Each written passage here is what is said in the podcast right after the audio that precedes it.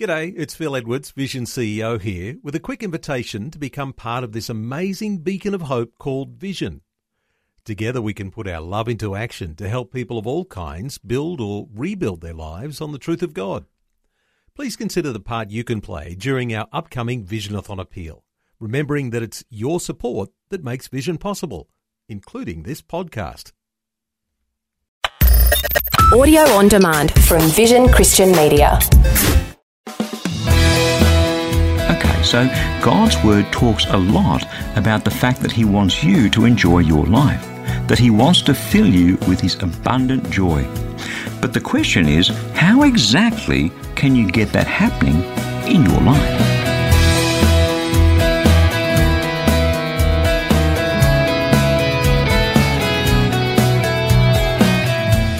I'm Bernie Diamond, and thank you so much for joining me again on Christianity Works. Today on the program, we're going to chat about that very thing how to get the joy of the Lord back into your life. Great stuff. And please do stay tuned because in just a few minutes, I'll be telling you about my free daily devotional, Fresh. It's all about helping you draw closer to Jesus so that filled with the joy of the Lord, you can be all that He created you to be. Well, last week on the program, we started our look at the joy of the Lord. Now, the joy of the Lord isn't an idea that I've come up with, it's something that the Bible talks about. And that phrase, the joy of the Lord, is a phrase that appears only once in the Bible. It's in the Old Testament book of Nehemiah in chapter 8. So we're going to take a look at that today in a whole bunch more detail because it's one thing to talk about it, but it's another thing altogether to experience it day by day in our lives. But before we go there, let's just recap on the important, the profound difference between happiness and joy. Because unless we get that difference, the rest of our discussion about the joy of the Lord will, I suspect, miss the mark.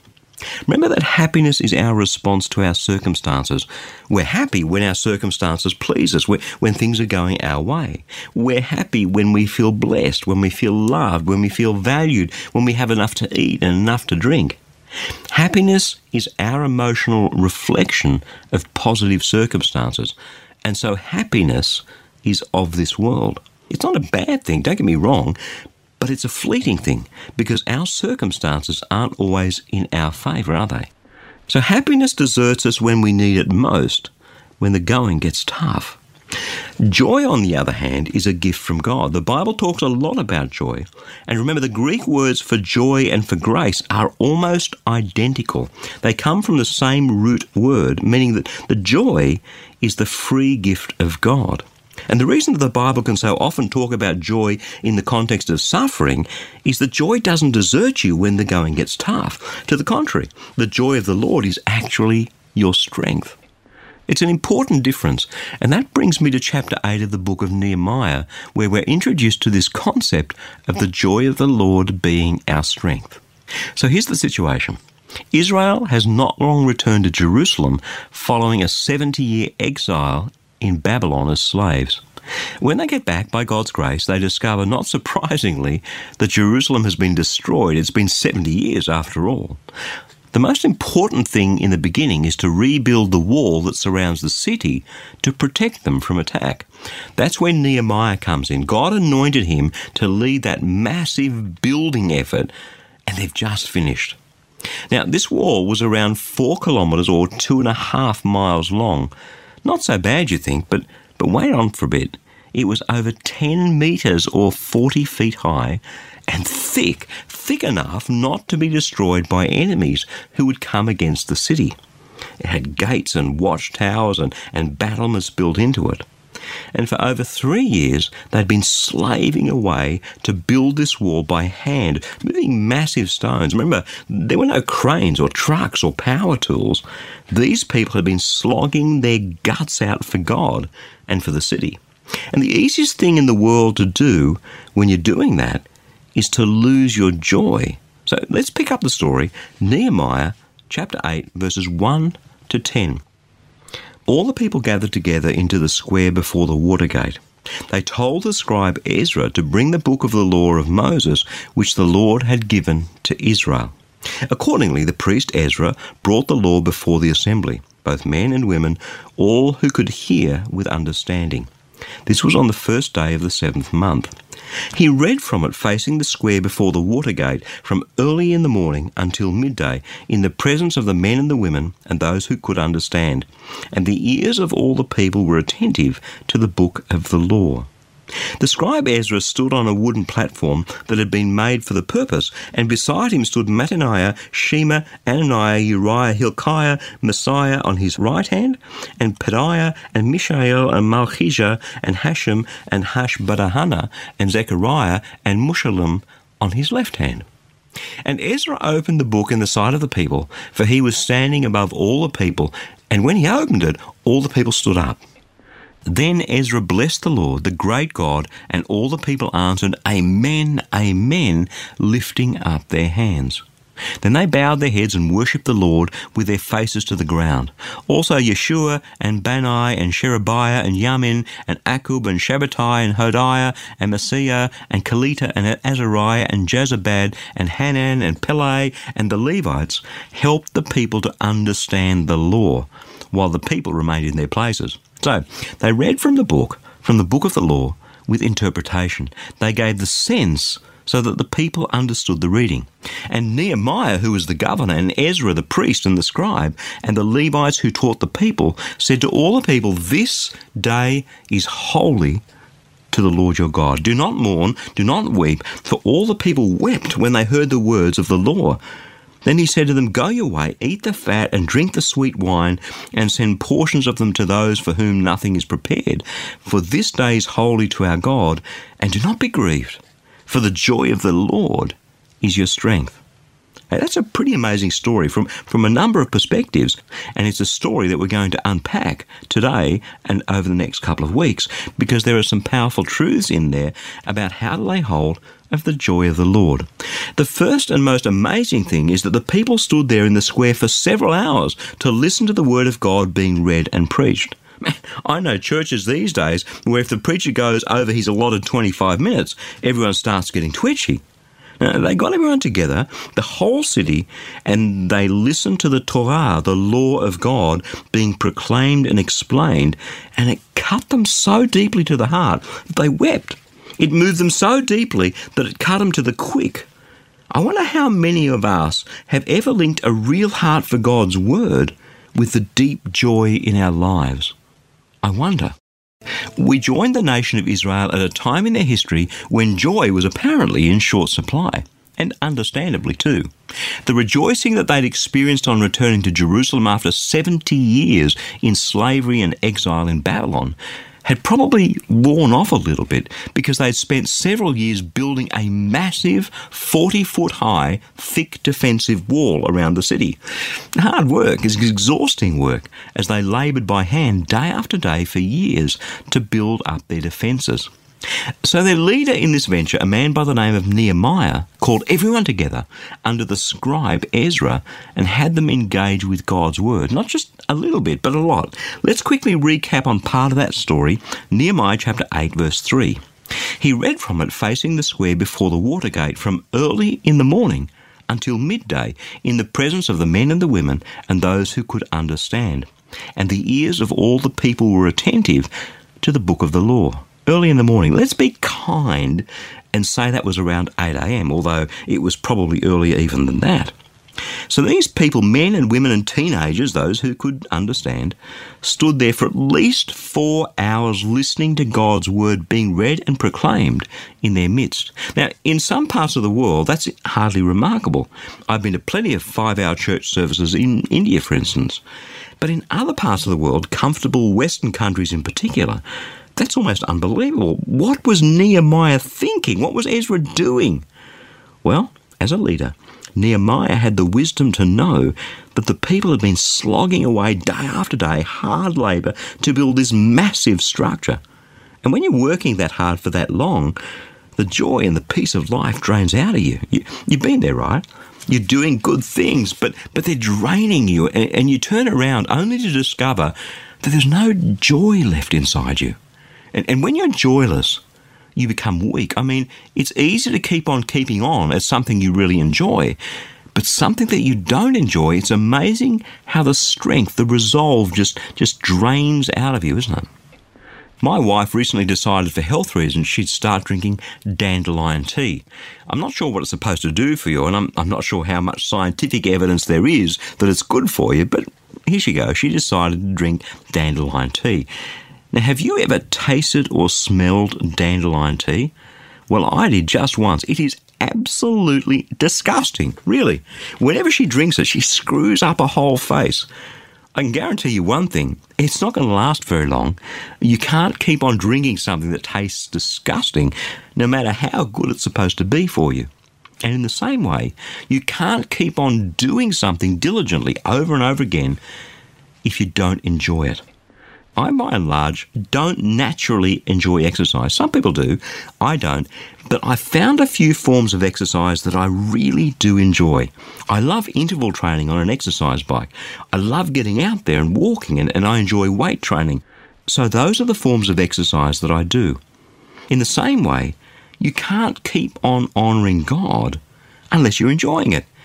And that's what Nehemiah understood. That's why he brought God's people back to God's word. That's why he organized for Ezra and the other Levites to get out there and to teach and explain God's word to the people. Nehemiah chapter 8, verses 4 to 8. The scribe Ezra stood on a wooden platform that had been made for the very purpose. And beside him stood Mattaniah and a whole bunch of guys with really hard to pronounce names. And Ezra opened the book in the sight of all the people, for he was standing above all the people. And when he opened it, all the people stood up. And then Ezra blessed the Lord, the great God, and all the people answered, Amen, Amen, lifting up their hands. Then they bowed their heads and worshipped the Lord with their faces to the ground. Also, Yeshua and a whole bunch of other guys with really hard to pronounce names, Levites, helped the people to understand the law while the people remained in their places. So they read from the book, from the law of God, with interpretation. They gave the sense so that the people understood the reading. So, so this wasn't just reading, it was understanding. And the impact on the people was truly amazing. Nehemiah chapter 8, verse 9. And Nehemiah, who was the governor, and Ezra the priest and scribe, and the Levites who taught the people, said to all the people, This day is holy unto the Lord your God. Do not mourn or weep, for all the people wept when they heard the words of the law. They, they wept. The word of God cut them to the quick. God's word penetrated their hearts. And that right there is the place where you begin to discover joy.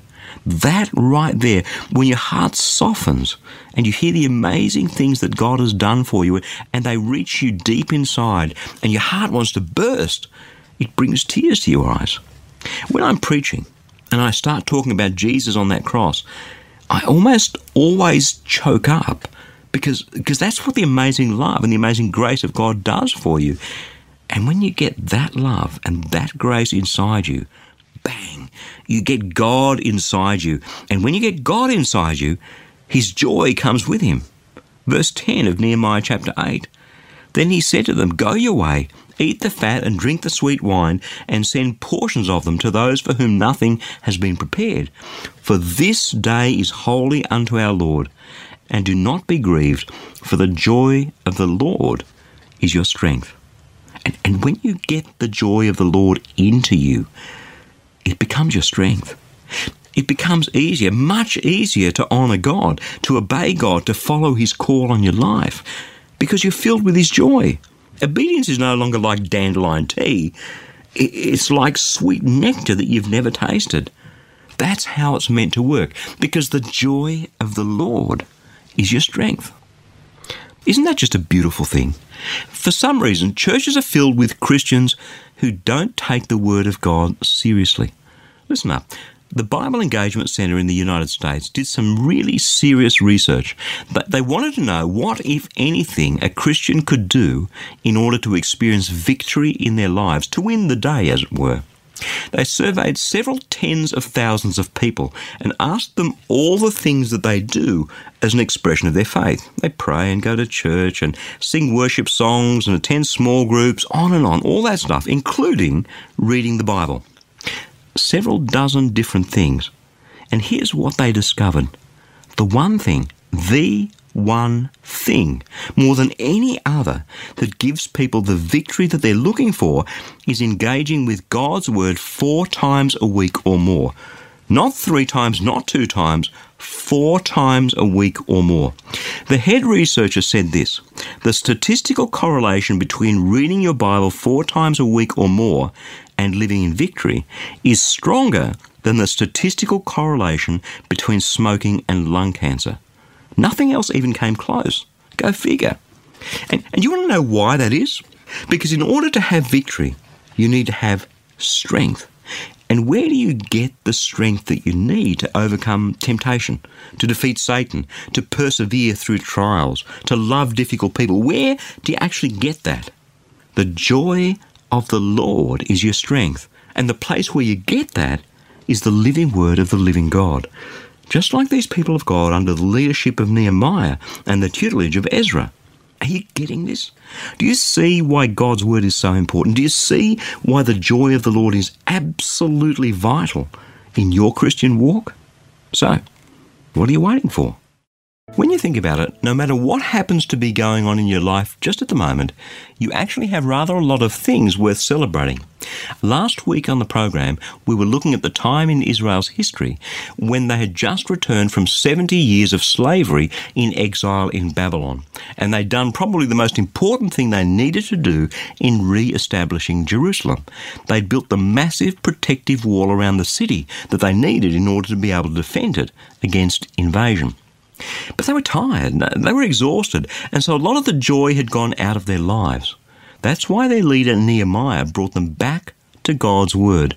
Because as we saw, hearing God speak, when we let the Word of God really touch us deep inside, fills our hearts with joy. I'm not just talking here about sitting through some boring sermon and, and letting your mind wander. We've all been there, right? I'm talking here, or in fact, God is talking here in the book of Nehemiah, chapter 8, back in the Old Testament, about letting His word penetrate your heart. That's what, as we saw, happened to the Israelites as they gathered to hear the scribe Ezra and his helpers preach God's word. They were moved to tears. Have you ever had someone say something so kind, so generous, so loving to you that you would just move to tears? Well, that's what was going on here when the Israelites were so deeply moved by the word of God. Nehemiah chapter 8, verse 9. And Nehemiah, who was the governor, and Ezra the priest and scribe, and the Levites who taught the people, said to the people, This day is holy to the Lord your God. Do not mourn or weep, for all the people wept when they heard the words of the law.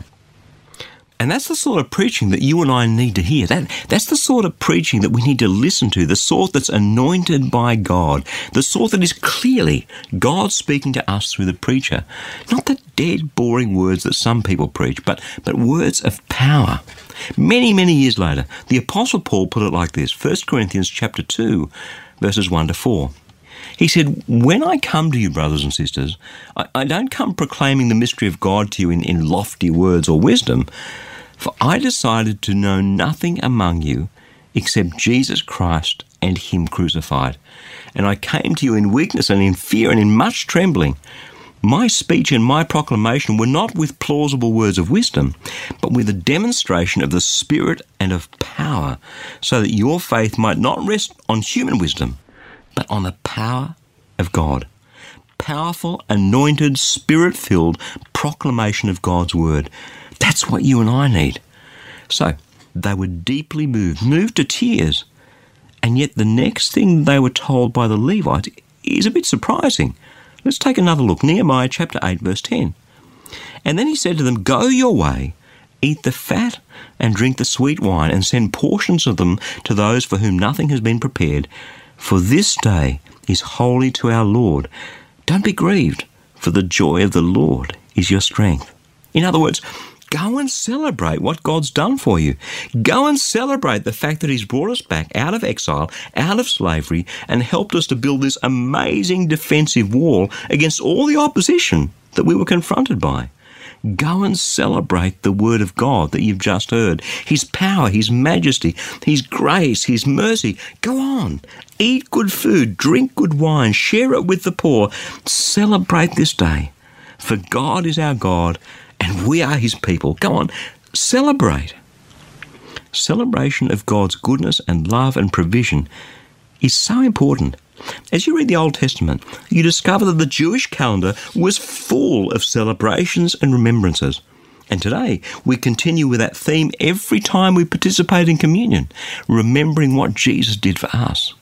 One of the reasons I think that there is so little joy in people's lives, well, two of the reasons really are these. Firstly, as I said before the break, we don't take God's word to heart. We, we don't listen to the amazing, powerful, loving words that God is speaking to us. That's the first one.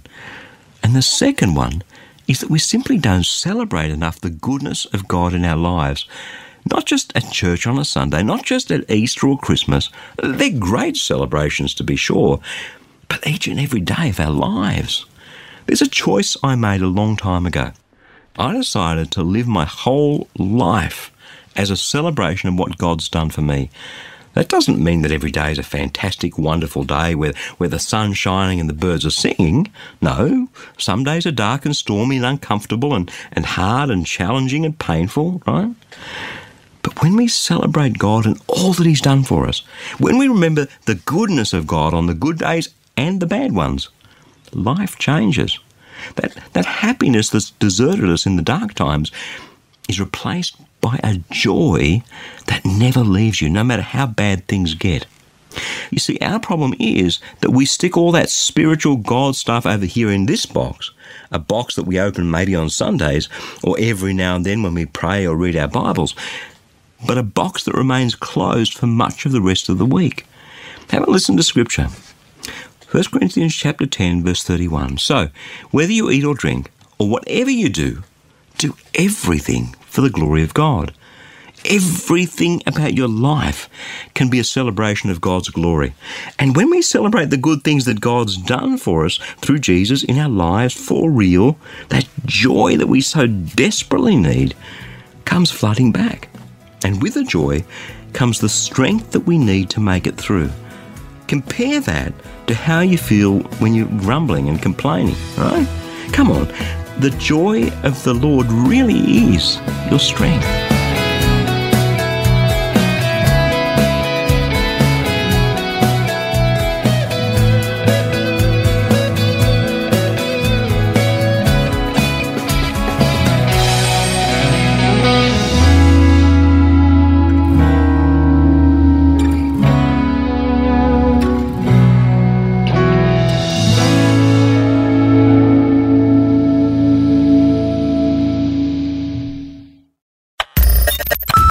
Taking time to listen to this audio on demand from Vision Christian Media. To find out more about us, go to vision.org.au.